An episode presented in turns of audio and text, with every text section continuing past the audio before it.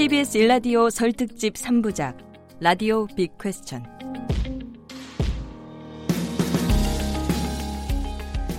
김경래 최강 시사 설특집 3부작 라디오 big question입니다.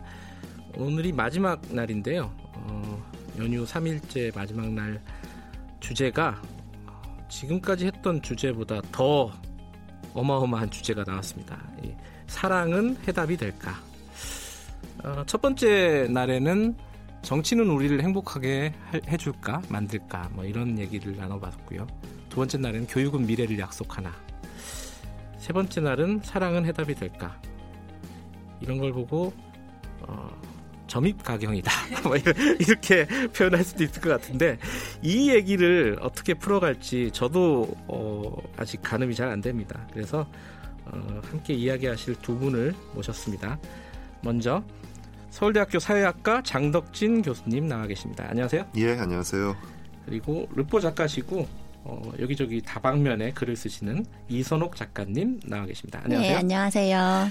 일단은 뭐 모르시는 분들도 있고 그럴 테니까 본인 소개를 어떻게 해야 되나? 장덕진 교수님은 어, 사회학자시고요. 예, 맞습니다. 그리고 이런 어떤 사회 갈등이나 이런 부분에 당연히 관심이 많으시겠죠? 예, 당연히 관심이 없을 수가 없죠. 예. 예. 그 구체적으로는 전공을 어느 쪽으로 하셨어요? 사회학 어, 제가 주로 연구하는 분야는 크게 두 가지인데요. 네. 이제 오늘 얘기하는 이거랑 관련해서는 어, 세계 여러 나라의 사회 모델을 비교 연구하는 아. 그런 작업을 한 10년 정도 해왔습니다. 아, 어렵습니다. 여기저기 또 칼럼 같은 거 굉장히 자주 쓰시죠? 예, 많이 쓰는 편이죠. 많이 읽어봤습니다. 고맙습니다. 그리고 이선옥 작가님은 어, 어떤 글을 쓰시는 분이시죠? 아, 저 예전에는 주로 노동 문제 관련한 글을 썼고요. 네. 최근에는 뭐 여성 문제, 그다음에 미디어 음. 뭐 이런 주제들로 글을 쓰고 뭐 방송도 하고 그러고 있습니다. 예. 대표적인 책이 어떤 게 있죠? 책 광고라도 하나. 아, 제가 전에 공저로 네. 저희 장기 투쟁하는 노동자들 사업장 음. 얘기를 쓴 음. 섬과 섬을 있다가 두 권이 있고요. 네. 제가 기획하고 같이 집필한 섬과 섬을 있다. 예, 예. 라는 책이 있습니다. 두 분의 어떤 직업이라고 할까요? 이런 걸 들어보면은 오늘 얘기가 아, 한없이 무거워질 것 같다. 한 분은 어, 사회 모델에 대해서 연구하시는 분이시고 한 분은 어, 노동 문제에 대해서 쭉 관심을 네. 갖고 글을 쓰신다. 이제 일단 기본적으로 선입견이 네. 두분 다 어려운 분이시구나. 일단 기본적으로. 아, 그런 편견을 깨드릴게요. 네. 자 오늘은 어, 사랑은 해답이 될까 이 얘기를 하려고 이제 뭘로 시작을 할까 하다가 어, 두 분의 사랑에 대해서 여쭤보기는 좀 쉽지는 않을 것 같고 사생활이 음. 나오니까요, 그죠? 어, 좋아하는 사랑 노래가 뭔지부터 해서 어, 두 분이 생각하는 사랑은 어떤 건가 한번 일단 거기서부터 좀 들어보죠. 그 이선옥 작가님. 네, 제가 선곡한 노래는 네. 영화 원스의 주제곡인 제목이 뭐였죠? 원스 어, 주제곡. If You Want Me. If You Want Me. 예. 네가 나를 원한다면. 예, 이 노래를 좋아해서 지금 생각났어요.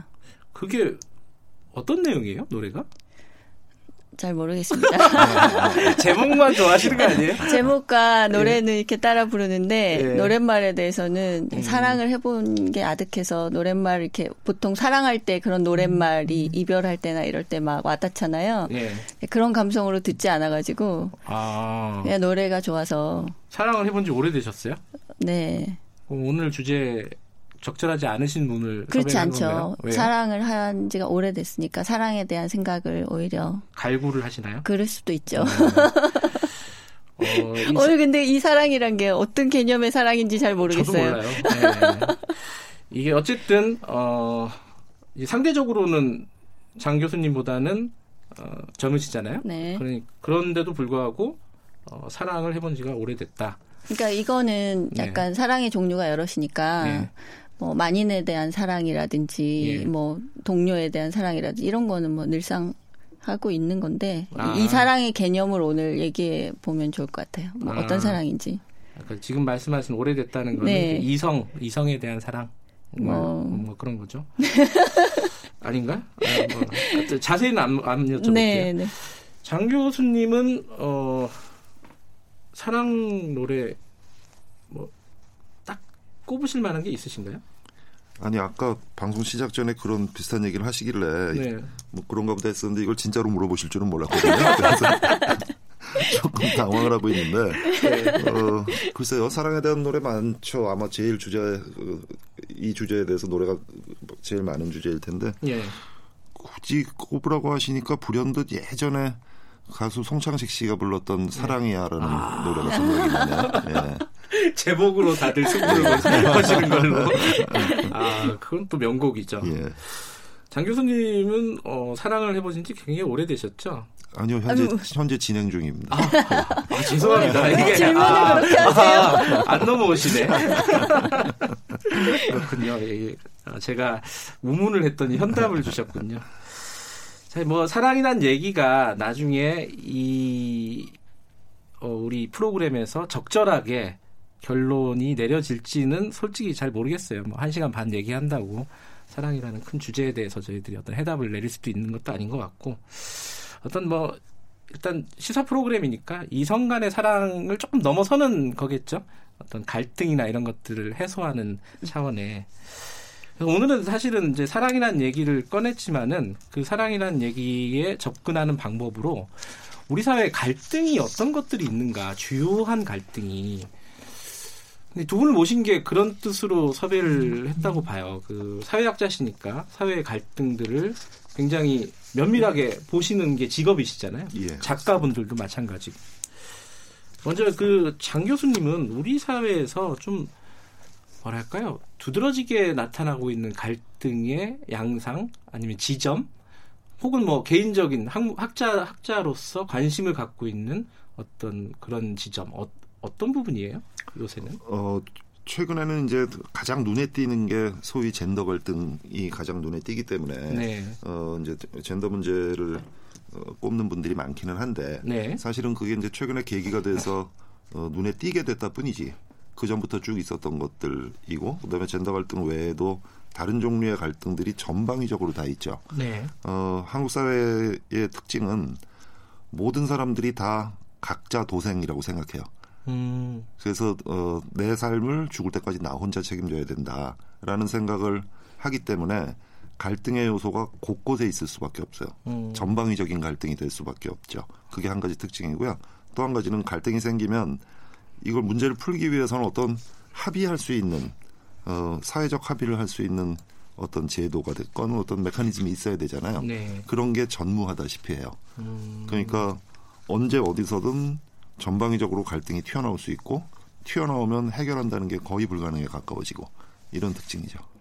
그 우리 사회, 그러니까 우리나라 특히 이제 그게 독특한 어떤 특징인가요? 아니면 원래 지금 전반적으로 좀 그렇지 않나요? 전반적으로 세계가 그런 방향으로 가고 있기는 한데 네. 한국이 훨씬 더 심하죠. 아, 그 양상이 예. 정도가 심하다. 예. 아. 그러니까 저는 이제 어, 이거 가지고 한국이 불안 사회가 되었다라는 음. 표현을 종종 쓰는데 다들 불안한 거예요. 왜냐하면 내 인생을 혼자 책임져야 되기 때문에.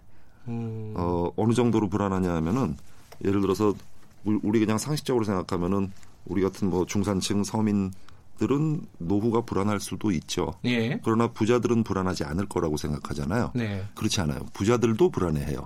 음. 어, 어떤 조사에 의하면 어, 부동산 말고 현금 자산을 10억 원 이상을 가지고 있다. 네. 그집 빼고 다른 부동산 다 빼고 현금만 10억 가지고 있다. 상당한 부자 아닙니까? 그렇죠.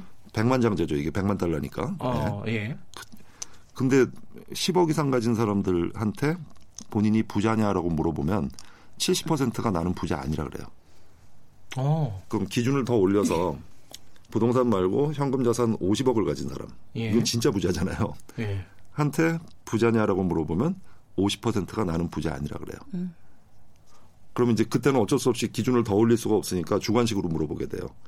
현금이 얼마 이상 있어야 아, 부자입니까? 아, 예. 그러면 평균적으로 제일 많이 나오는 대답이 100억이에요. 음. 무슨 얘기냐면 한국에서 예. 어, 예. 무슨 얘기냐면은 50억 가진 사람도 불안해한다는 얘기예요.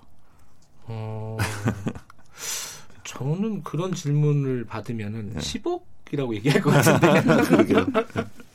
이선옥 작가님은 현금 자산이 어느 정도? 현금 자산이요? 예. 200만 원 있나?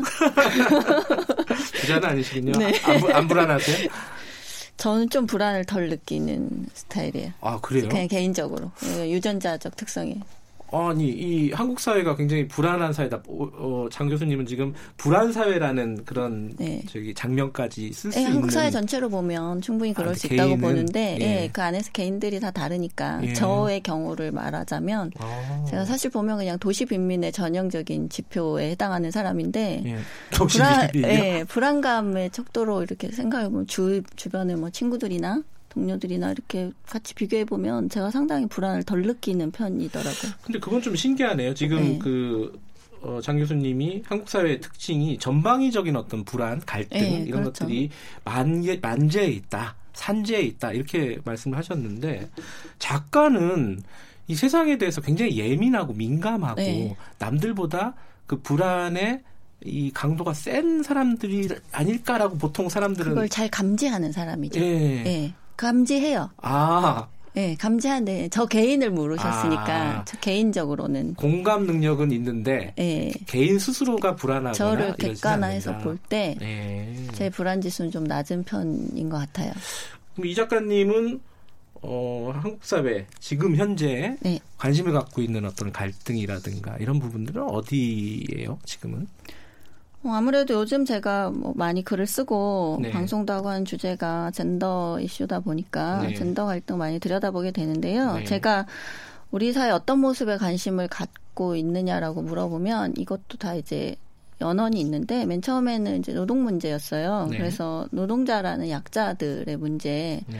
이 얘기를 쓰다 보니까 제가 그 안에서 다양한 모습들을 보잖아요. 보게 되면서 이 문제가 이렇게 안 풀리는 이유가 뭘까 음. 그런 생각을 늘 하게 됐어요. 그러다가 그 약자라고 하는 사람들 약자성 혹은 뭐 본인 스스로 약자성을 주장하는 분들을 이렇게 오래 관찰하면서 그 내가 약자라거나 혹은 약자의 편에 서 있다고 생각하는 사람들이 가진 어떤 탄탄하고 고정된 그 모습들 네. 그런 모습들을 좀 많이 보게 됐어요. 관심을 가지고 네. 그러다가 이제 온라인이라는 그 온라인이 이렇게 활발해지면서 거기에 이제 드러나고 있는 대중폭력, 폭력적인 양상, 그 폭력적인 양상의 주가 스스로를 다 약자고 피해자라고 생각하더라고요. 음. 그런 모습. 그래서 그런 폭력이 쓸고 지나간 자리에 남은 피해자들, 그 폭력으로 인한 피해자들, 그리고 어, 주로 제가 주로 얘기하는 뭐 진보 진영이 가진 언더도그마 현상, 뭐 약자는 늘 옳다라는 그런 신념에 가까운 그런 생각들 그런 것에서 빚어지는 갈등이나 음. 이런 것을 요즘 좀 관심 있게 보고 있습니다. 아, 그 약자라는 어떤 카테고리가 갖고 네. 있는 여러 가지 측면들을 네. 잘 있죠. 유심히 보고 있다. 네. 우리 사회가 어떤 갈등이 있을 때마다 음. 되게 이분법적으로 사고를 하거든요. 음. 강자, 즉각 강자와 약자를 규정하거나 뭐 네. 가해자와 피해자를 즉각 흑백 논리로 구분해서 늘상 갈등 구도가 굉장히 사안을 들여다보면 굉장히 여러 결의 지점들이 있는데 네. 그걸 밖에서 혹은 외부에서 볼 때는 그냥 단순화시켜서 다 그 구도 안에 집어 넣거든요. 그래서 음. 그런 것에서 해소되지 않을 수밖에 없는 계속 쌓이는 음. 갈등 그런 것들을 좀 관심 있게 보고 있어요.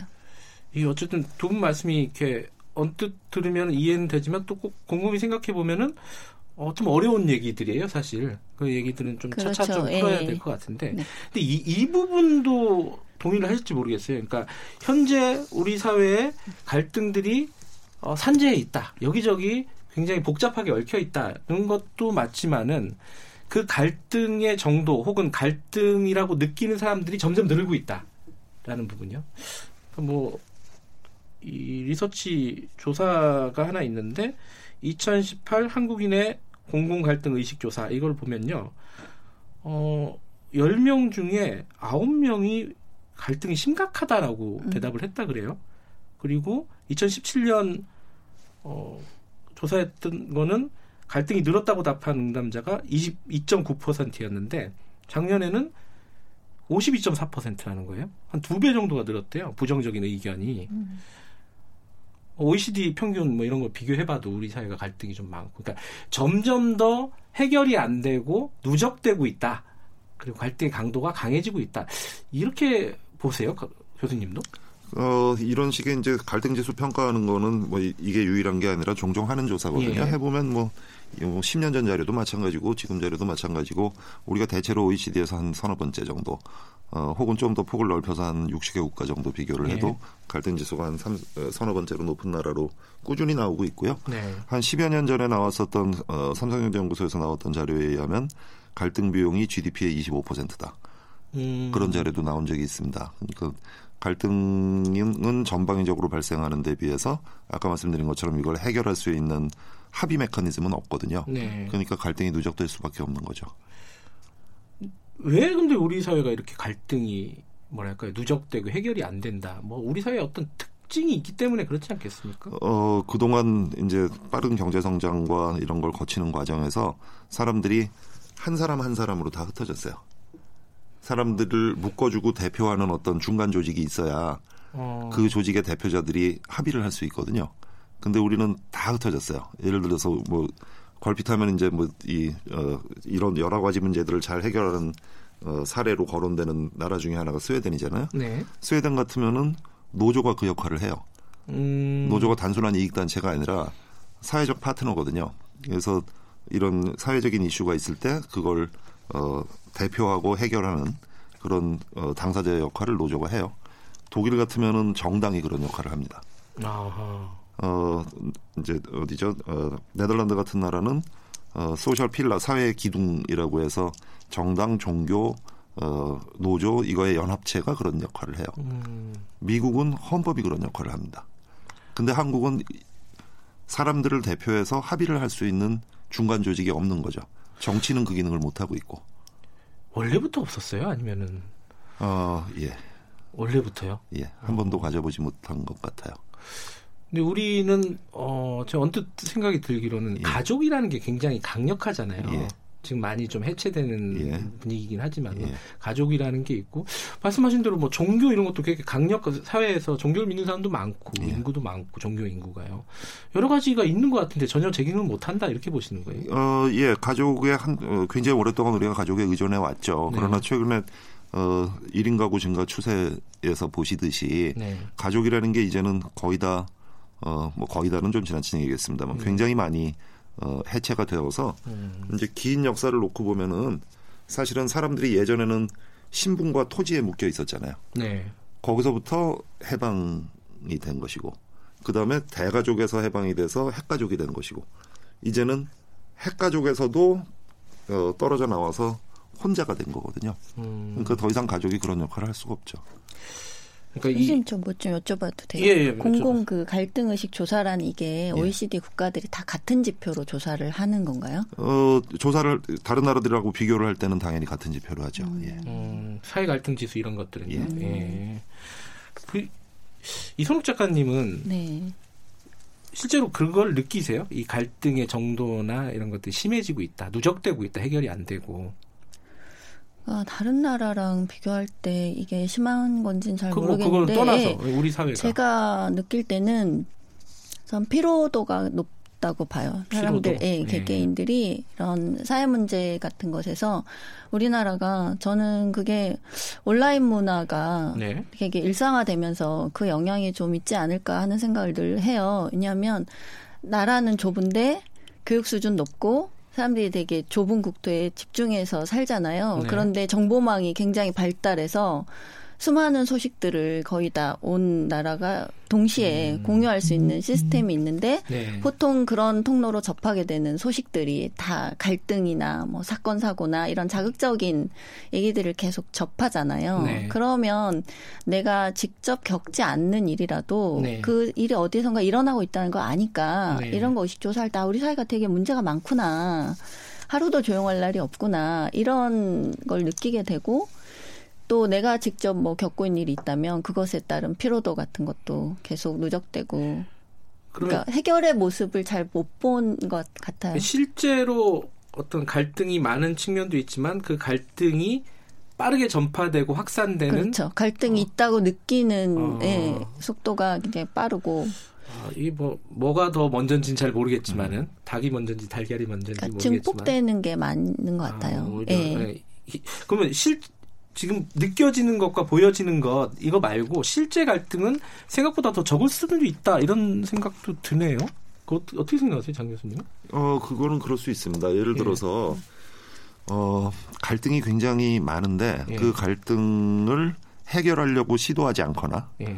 혹은 갈등을 표현하지 못하게 억압하거나 그런 상황에서는 예. 갈등이 드러나 보이지 않잖아요. 예. 근데 이제 그렇죠. 어 이걸 해결하려고 시도하고 표현할 피해자들이 표현할 수 있게 해주고 예. 이러면 이게 드러나 보이기 때문에 예. 오히려 문제를 해결하려고 노력하는 과정에서 문제를 키웠다는 비판을 하기 딱 좋은 상황이 되는 아. 그런 일들이 종종 벌어지죠. 그럼 그건 원래 있었던 건데 지금까지 예. 안 보였던 것 뿐이잖아요. 맞습니다. 그죠? 예, 예. 안 보였거나 어. 혹은 뻔히 알면서도 음. 어, 말 못하게 눌러 쓰고 억압했던가 음. 뭐 그런 상황이 얼마든지 있을 수 있죠. 뭐 대표적으로는 뭐 미투 같은 맞습니다. 갈등, 뭐 젠더 갈등 중에 하나인 미투, 뭐 그건 범죄일 수도 있고요. 어쨌든 그 얘기는 조금 뒤에 좀 자세히 해볼 거고요.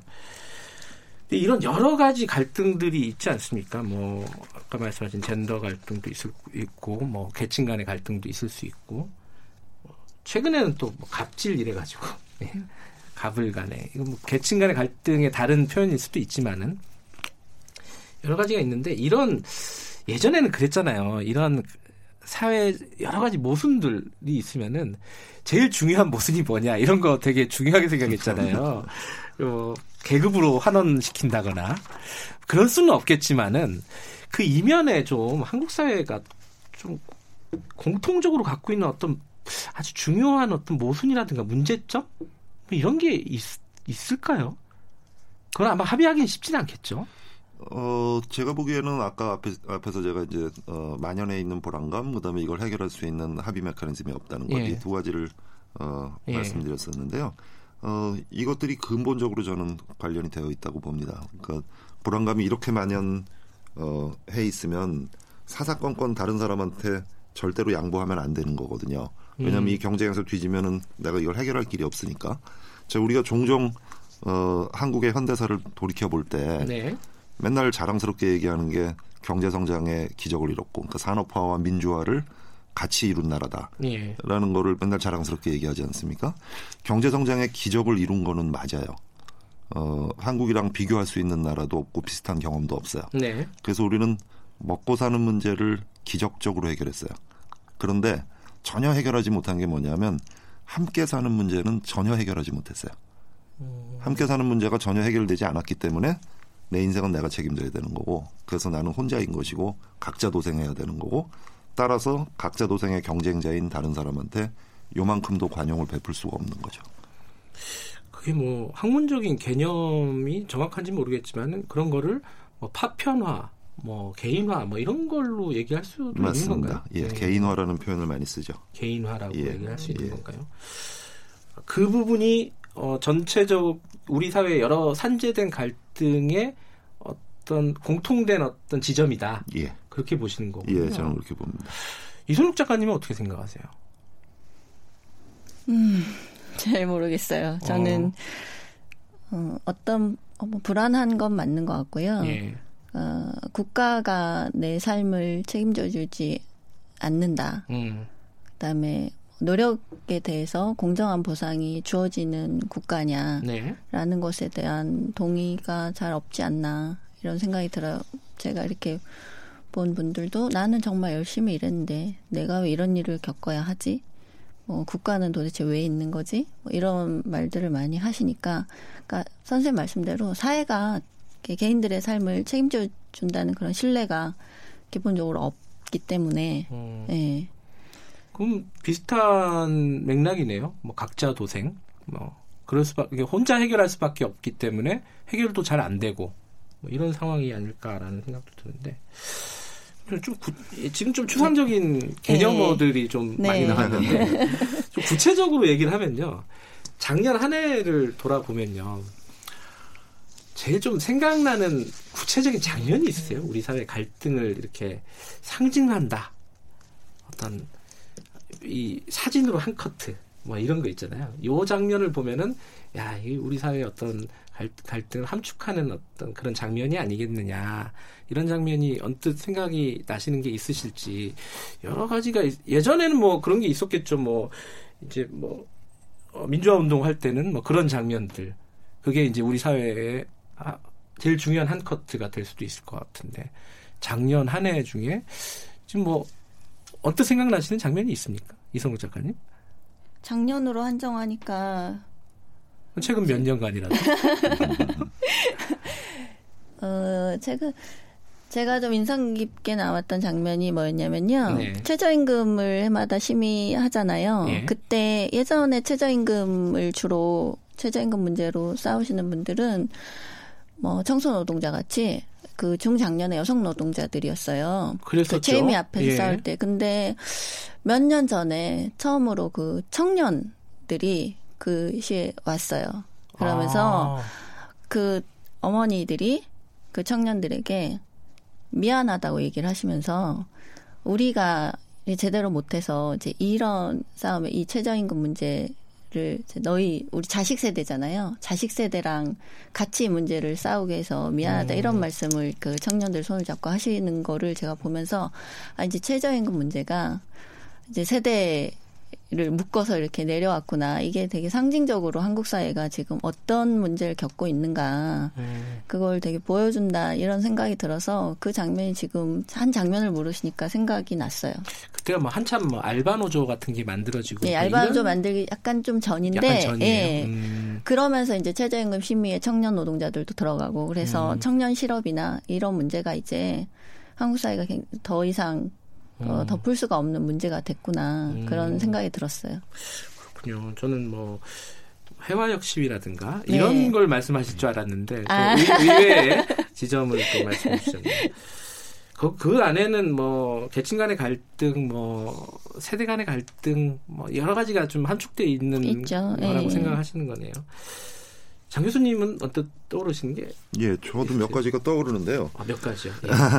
예, 뭐 빨리 얘기해 보겠습니다. 우선은 어, 뭐 한 재작년까지로 넓혀도 된다면 탄핵이라는 장면. 탄핵 아, 장면이요. 어, 예, 예. 그 어, 소위 이제 앙샹 레짐과 어, 앙샹 레짐이 해체되는 아주 예. 드라마틱하게 극적으로 어, 자기 스스로 해체되는 음. 장면. 어, 그다음에 또 하나는 정상 남북 정상회담. 음. 그래서 한국 사회 아주 어, 근본적인 모순이기도 하죠. 네. 어, 이것이 어, 해결의 기미와 더불어서 동시에 또 갈등을 촉발하는 새로운 요인이 되기도 하고 이러면서 어, 전면에 등장했던 장면. 음. 그 이후에 어, 최근 문제가 되고 있는 것처럼 젠더라고 하는 사람들이 생각 그 별로 생각하지 않았었던 네. 변수 이런 종류의 오래된 해묵은 갈등과 새로운 갈등이 중첩되는 장면들 이런 네. 게 떠오르고요. 그 다음에 이 갈등의 해결 노력, 그러니까 해결하려는 메커니즘이 없다고 제가 계속 예. 말씀드리는데 어, 이 해결하려는 노력이 무산되는 장면들도 떠올라요. 어떤 게 있었죠? 예를 들면은 어, 개헌하려고 하는 시도가 어, 무산됐다든가 예. 국회에서 어, 명분은 뭐 다양하게 얘기를 합니다만 실질적으로는 개헌하지 않겠다 내지는 어, 상대방이 어, 제시한 제안하는 네. 개헌은 네. 하지 않겠다. 음. 그러니까 문제를 풀지 않겠다는 선언이랑 비슷한 거죠. 네. 혹은 아주 가장 최근에는 어, 결국은 경로사위가 어, 성립되지 못하는 장면. 음. 이런 장면들도 어, 뭐 과거의 노사정위원회 혹은 뭐 경로사위라고 하는 게 넓은 틀에서 보면 사회적 대화 기구거든요. 근데 그게 만들어지지 않는다는 것은 아직도 이 구성원들이 스스로를 이익 집단으로 국한시켜서 생각하고 있다는 얘기예요. 음. 그리고 어, 사회적 대화 기구가 만들어지지 않으면 이런 앞에 제가 말씀드렸었던 중첩된 갈등들을 풀 수 있는 방법은 점점 더 멀어지는 거죠. 야, 그런 것들이 겹쳐 보입니다. 저는 최근에 이건 뭐 주, 우리 사회 주요한 갈등인지 아닌지 잘 모르겠는데 어떤 떠오르는 장면이 뭐였냐면 지하철에서 이 경로석 있잖아요. 이 젊은 사람들이 경로석 근처에 이제 안 가게 된 게 몇 년 안 됐어요, 사실. 그거 보면서 참 이상하다는 느낌이 들었어요. 계속 요새도 지하철 타면 계속 이상해요. 왜냐하면 자리가 비어 있거든요. 앉아도 되거든요, 사실. 합리적으로 생각하면 앉는 게 맞죠. 누군가 앉아서 편하게 가는 게 총 효용을 늘리는 거 아니겠습니까? 근데 아무도 앉지 않아요. 그쪽으로 아예 가지도 않고 그리고 노인분들도 이쪽에 그 큰 넓은 자리 있잖아요. 그쪽으로 잘 안 오세요 또. 어, 그게 예전엔 안 그랬었나요? 안 그랬었던 것 같아요. 이 제, 저의 음. 어떤 뭐 개인적인 착각일 수도 있는데 예전에 좀 뒤섞여 있었던 느낌이 있는데 지금 많이 분리돼 있다 공간 자체가 뭐 예를 들어 탄핵 시위 할 때도 이제 태극기 시위라고 보통 하는 그런 약간 노년층의 시위대와 이렇게 완전히 분리돼서 이게 어, 세대 갈등인지 아니면 정치적인 갈등인지가 약간 애매해지는 그런 장면들이 있잖아요. 세대 갈등 같은 경우도 굉장히 첨예하지 않습니까? 지금은 뭐 이제 국민연금 이런 거 나, 얘기 나오면 당연히 또 세대 갈등이 빚어지고 최저임금 나와도 마찬가지고 청년 실업 나와도 또 세대 갈등 얘기가 나오게 돼 있고요. 일자리를 누가 더 뺏어 가느냐 이런 구도로 보는 쪽도 있으니까요. 근데 이런 이면에 그러니까 그렇게 보는 게 있잖아요. 세대 갈등은 실체가 없는 거다. 이거는 계층 간의 갈등일 뿐이다. 경제적인 갈등일 뿐이다라고 생각하는 쪽도 있고 아니다. 세대 갈등이 훨씬 더 심각한 부분이다. 여러 가지 지점이 있는데 뭐가 맞다고는 뭐 볼 수는 없는데 제가 그냥 궁금해서 언뜻 그장 교수님은 어떻게 보세요? 이런 세대 갈등은? 어, 당연히 어, 두 가지가 이제 계층적인 갈등하고 섞여 있는데요. 예. 그렇다고 해서 계층적인 갈등으로 이걸 다 설명할 수 있는 건 아니고요. 세대 음. 갈등의 음. 영역이 분명히 존재하고 네. 앞으로 굉장히 커질 거라고 생각합니다. 네. 지금은 이제 어, 서로 다른 성 사이에 상대에 대한 혐오 이런 게 가장 사회적으로 주목을 끌고 있지만 네. 어, 한국 사회가 혐오에 대해서 굉장히 취약한 특징을 가지고 있기 때문에 다른 종, 종류의 혐오들이 계속 등장할 텐데 어, 젠더 다음으로 어, 아마도 가능성 높은 것이 이제 어, 외국인 노동자라든가 혹은 음. 조선족 난민 이런 분들에 네. 대한 어, 혐오가 굉장히 가능성 높고요. 그 다음으로 가능성 높은 게 노인에 대한 혐오. 가능성 높습니다. 어, 일본 같은 경우를 보더라도 우리가 뭐 일본을 다 어, 따라하는 건 아니지만 어, 고령화라는 측면에서 보면은 일본의 현재가 우리의 미래를 보여주는 측면이 많이 있거든요. 네. 일본을 보면은 어, 우리보다 고령화가 한 20년, 25년 앞서 있으니까 혐노 사회라는 표현을 쓴 지가 오래됐어요. 노인을, 아, 그런 단어가 있어요, 일본에. 노인을 혐오하는 사회라는 어. 거죠.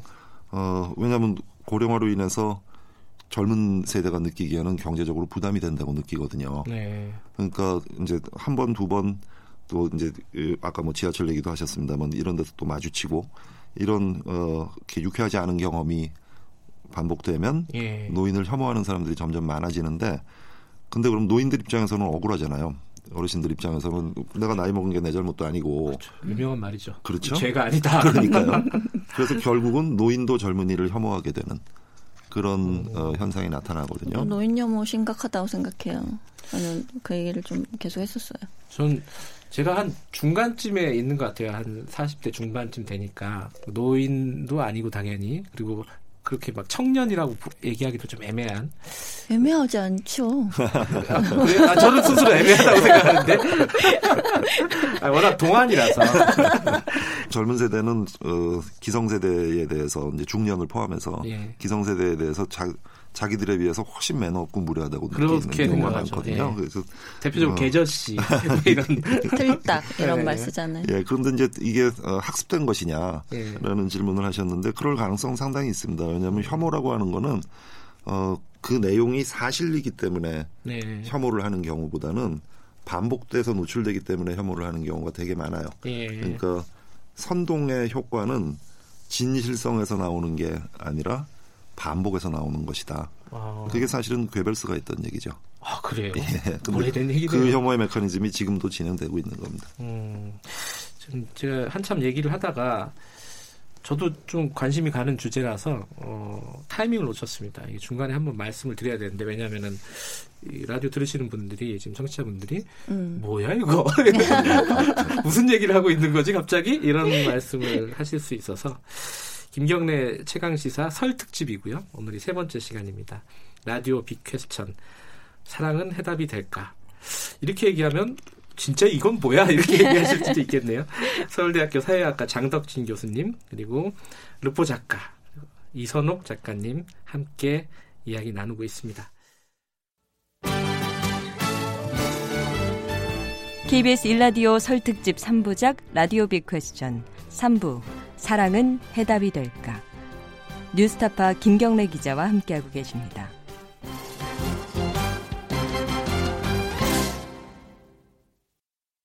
계속해서 좀 얘기를 나눠보면요. 지금 나왔던 갈등만 해도 아까 처음에 어, 장 교수님이 말씀하신 부분이 딱 맞는 것 같아요. 곳곳에 산재돼 있다. 어느 하나 그냥 넘길 수 없는 갈등이네요. 세대 갈등, 뭐 계층 갈등, 뭐 인형 갈등. 예전에는 뭐 지역 갈등 이런 게 컸었는데 오히려 그거는 조금 희박해지지 않았나? 라는 생각이 드네요. 그거는 어떻게 생각하십니까? 이거 맞는 건가요? 지역 갈등이 많이 과거에 비해서는 줄어들고 있다가요. 80년대 후반 이때 굉장히 심각했었잖아요. 예. 그때에 비해서는 많이 줄어들었고 어 이제 젊은 세대에서의 젠더 간 갈등이 지역 갈등의 최대치만큼 커졌어요. 아, 그 정도 예전에 한참 가, 지역 갈등이 강할 때? 아니요. 현재 지역 갈등의 최대치만큼 아, 예, 예. 커졌고요. 예, 예. 그러다 보니 어, 젠더 갈등 때문에 지역 갈등이 다시 살아나는 양상이에요. 음, 그건 어떻게 되는 거죠? 대체로 이제 어, 젊은 세대에서 서로 뭐 여혐, 남혐 네. 하는 사람들 그 중에서도 특히 어, 젊은 남성들 소위 이제 뭐 남초 커뮤니티 이런 표현 네. 쓰잖아요. 그, 그런데 가보면 어, 이분들이 가지고 있는 아주 그 공통된 정치적 특징 중에 하나가 굉장히 보수적인 어, 정치적 stance를 가지고 있거든요. 예. 그리고 그것에 근거로 계속해서 다시 소환이 되고 있는 게 지역 감정이에요. 아, 그 커뮤니티에서 지역 갈등을 소환하고 있어요? 예, 그뭐 음. 특정 지역 사람들은 원래 그렇다든가, 네. 뭐그 어떤 지역에서는 뭐 범죄가 훨씬 더 많이 일어난다든가 이런 거를 수없이 반복해서 서로 공유하고 있는 거죠. 아. 그래서 사라져가던 지역 갈등이 그러니까 젠더 갈등이 지역 갈등 최대치만큼 커졌고 그것 때문에 사라져가던 지역 갈등이 다시 소환되고 있는 그런 양상. 그건 약간 악순환이네요. 맞습니다. 저는 좀 예, 생각이 다른데요. 예. 저도 남쪽 커뮤니티를 보는데 예. 그런 보수적이거나 뭐 극우 성향의 남쪽 커뮤니티도 있어요. 있는데 지금 남쪽 커뮤니티는 문재인 정부 지지층이 굉장히 많습니다. 그래서 그걸 딱히 보수적이라고 보기는 어려워요. 문재인 음. 정부를 기본적으로 지지하기 때문에 젠더 갈등을 거기서 성별 갈등 얘기를 던지면 어, 남쪽 커뮤니티의 많은 회원들이 문재인 정부의 이것이 음. 타격이 된다. 그러니까 빨리 해결해라. 이런 의견도 굉장히 많고요. 음. 이것 때문에 문재인 정부에 나는 더 이상은 지지하지 않겠다. 이런 의견도 많고, 그래서 남쪽 커뮤니티라고 그렇게 한 번에 다 묶어서 얘기하기는 좀 어려운 게 있어요. 그래서 그게 다시 어, 지역 감정으로 소환된다 이거는 일부 남초에서는 저는 그럴 수 있다고 봐요. 계속 뭐 해오던 뭐 전라디언이나 뭐 이런 식의 지역 어, 일베 같은 데서는 그렇죠. 지역을 차별하는 나타나죠. 그런 혐오성 예. 발언들을 하는 곳이 많은데 음. 거기서는 이제 묶어서 기본적으로 이 이 정부가 이 여성들 그들이 혐오하는 여성들을 지원하고 있다고 생각하기 때문에 음. 그렇게 같이 묶어서 혐오하거나 비난하는 경우들이 있기는 있어요. 음. 있는데 이것을 남초라고 다 묶어서 보기에는 좀 어렵다고 봐요. 음. 네, 그렇습니다. 젠더 갈등 얘기는 뭐 2부, 3부에서 조금 더 자세하게 네. 할것 같고요. 이거 근데 지금 말씀하신 그 갈등들을 예전에는요. 이 특히 이제 지역 갈등 같은 경우에 이 정치권에서 이제 권력이 그걸 이용하잖아요. 그러니까 일종의 뭐 갈라치기라고 해서 이렇게 통제의 수단, 뭐 억압의 수단, 뭐 이런 걸로 이용을 해왔는데 지금의 갈등들도 이 어떤 권력이 그렇게 이용할 만한 소지라든가 그런 양상이 지금 보인다거나 이런 게 있나요? 오히려 막 어떻게 해결이 안 돼서 허겁지겁하는 느낌은 좀 있는데 예전의 갈등을 권력이 이용하는 그런 그런 양상들도 보입니까? 어떻습니까? 어, 이때 권력이 이용한다고 하는 것은 네. 예를 들어서 반드시 그걸 뭐 집권당이 이용하느냐, 청와대가 이용하느냐, 어, 예. 이런 것보다 조금 더 폭을 넓혀서 볼 필요가 있을 예. 것 같아요. 어, 정치가 갈등을 이용하느냐, 라는 측면에서 보면은 지금도 틀림없이 이용하고 있죠. 어, 예를 들면 예. 어, 이론적으로는 이렇습니다. 하버드 대학교 경제학과의 에드워드 글레이저라는 어, 경제학 교수가 내놓은 혐오의 모델인데요. 예. 이제 경제학적으로 생각을 해보면 어, 혐오도 누군가가 공급하는 사람이 있겠죠. 네. 그리고 공급된 혐오를 채택하는 사람들이 예. 있을 거예요. 혐오를 공급하는 메커니즘이 뭐냐면 정치적으로 대립을 하고 있는데 상대 정파가 어떤 정책을 내놓잖아요. 그러면 원래 그냥 우리가 상식적으로 생각하기에는 어 그럼 뭐 국회에서 경론을 벌인다든가 뭐 정책 뭐 토론을 한다든가 이런 건데 그렇게 하지 않는다는 거죠. 그건 정치적으로 이득이 되지 않기 때문에 어떻게 하느냐면은 상대 정파가 내놓은 정책으로 인해서 어, 혜택을 볼 사람들을 네. 비난하는 거예요. 음... 예를 들어서 어, 진보 정부가 집권했다. 네. 그러면 이제 어, 분배 성향의 경제 정책이 나오지 않겠습니까? 네.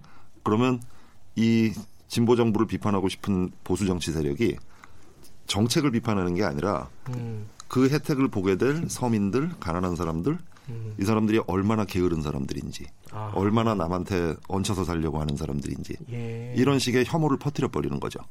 거꾸로도 마찬가지예요. 만약에 음. 보수 정부가 집권해서 성장 위주의 정책을 편다. 그럼 이거를 비판하고 싶은 어, 진보 정치 세력이 정책을 비판하는 게 아니라 이 성장 정책으로부터 혜택을 보게 될 부자들이 얼마나 욕심쟁인지, 얼마나 불법적으로 돈을 벌었는지 음. 이런 식의 혐오를 퍼뜨려 버리는 거죠. 그래서 어, 이런 사실은 대부분의 갈등이나 혐오는 근본적으로 정치에 의해서 이용되는 측면이 굉장히 강하고요. 지금도 그런 것들이 일어나고 있죠. 그 여혐 남혐도 그럴 수 있겠네요. 예를 들어서 이제 여성의 권익을 신장하는 정책을 어떤 정부가 펴고 있으면은 예. 그 정책을 반대하면은 토론을 하는 게 아니라 예. 여성들을 비난하는 여성들이 얼마나 쉽게 어떤 과실을 따가느냐 이걸 네. 오히려 지금 비난하는 양상은 그 비난을 아닌가? 정치 세력이나 정치 조직이 하지 않는다는 거죠. 그 음. 비난을 그냥 남성 일반이 하고 있기 때문에 예. 이것이 정치 조직이나 특정한 세력에게 어떤 정략적으로 이용당한다는 그런 구도로는 이 갈등은 저는 보면 안 들어 맞아요. 그, 근데 용인을 한다거나 네. 혹은 뭐 조장을 한다거나 이럴 수는 있지 않을까요? 그래서 이 성별 갈등 문제 가지고 되게 음모론 어떤 특정한 세력들이 네. 이걸 조직적으로 계속 하고 있다 이런 이제 업무론의 시각에서 얘기하시는 분들도 있어요. 예. 왜냐하면 그렇지 않으면 도대체 이 현상을 어떻게 설명할 거냐. 네. 선생님 막 말씀 사례로 보면 뭐 보수적인 정치 세력이나 진보적인 정치 세력이 서로 갈등하면서 그렇게 얘기할 수 있는데 이건 이 갈등으로 해서 이익을 얻는 세력이 어디냐는 거예요. 왜냐하면 모호하다는 말씀이죠. 예, 모호하죠. 왜냐하면 음. 보수 정당이 그렇다고 이걸 정략적으로 이용해서 표를 가져가는 것도 아니고. 어 아니요. 그런 예. 그거는 저는 확실히 이걸 보는 세력이 있다고 좋을지. 생각합니다. 예. 어, 예. 아, 왜냐하면은 어, 현재 한국의 어, 정치 체제 하에서 야당의 최우선 목표는 어, 집권 여당의 특히 대통령의 지지율을 떨어뜨리는 거예요. 그 표를 어, 지지율을 자기들이 가져가면 물론 더 좋죠. 음. 그러나 설사 가져가지 못하더라도 네. 어, 지지율을 떨어뜨리는 게 첫 번째 목표가 됩니다. 네. 그래야 다음번에 어, 집권을 하게 될 가능성이 훨씬 더 높아지기 때문에 네. 어, 그런 측면에서 본다면 젠더 갈등이 등장했을 때 여, 처음에는 이제 어, 미투로부터 시작되고 여성들의 목소리가 커졌었는데 최근에는 젊은 20대 남성들이 어, 왜 우리는 잘못한 것도 없는데 우리한테 이걸 어, 치, 어, 우리한테 왜 이러느냐 이러면서 반발하는 목소리가 또 못지않게 커졌잖아요. 그러면은 어, 집권하고 있는 세력의 입장에서는 이러지도 저러지도 못하는 딜레마에 빠지게 되거든요. 그러면 야당이 이 문제를 해결하기 위해서 왜냐하면 이게 한국 사회에 그냥 비용만 만들어내는 거지 사회 발전에 아무런 도움이 안 되니까 이 문제를 해결하기 위해서 머리를 맞대고 협의를 하는 게 아니라 어떤 정책이 나왔을 때 이 정책은 무엇이다라고 딱지를 딱 붙여버리는 거죠. 그래서 음. 사람들이 비판하기 좋게끔 음. 그것만으로도 엄청난 어, 이득을 보고 있는 거죠. 근데 선생님 성별 갈등에서는 전 궁금한 게 보수 정당이 잠시만요. 정부랑 같아요. 아 잠시만요. 네, 궁금한 궁금한 네. 거는 2부에서 네. 궁금하도록 하시고요. 왜냐하면 지금 시간이 다 아, 됐습니다. 1부, 1부 거의 네. 다 끝났습니다. 김경래 최강 시사 설특집 3부작 라디오 빅퀘스천 사랑은 해답이 될까? 서울대학교 사회학과 장덕진 교수님 그리고 이선옥 르포 작가님 어, 함께 이야기를 나누고 있습니다. 노래 한 곡 듣고 가죠. 그 아까 이선옥 작가님이 추천하신 노래인데 영화 원스에 나왔다고 해요. 들으시면 아마 대부분 아실 노래일 것 같아요. 어, 제목이 If You Want Me. 아이고 영어 영어가 짧아가지고 당신이 나를 원한다면 이 곡 들으시고 2부에서 계속 이어가도록 하겠습니다. 잠시 후에 뵙겠습니다. Are you really here? Or am I dreaming? I can't tell dreams from truth. For it's been so long.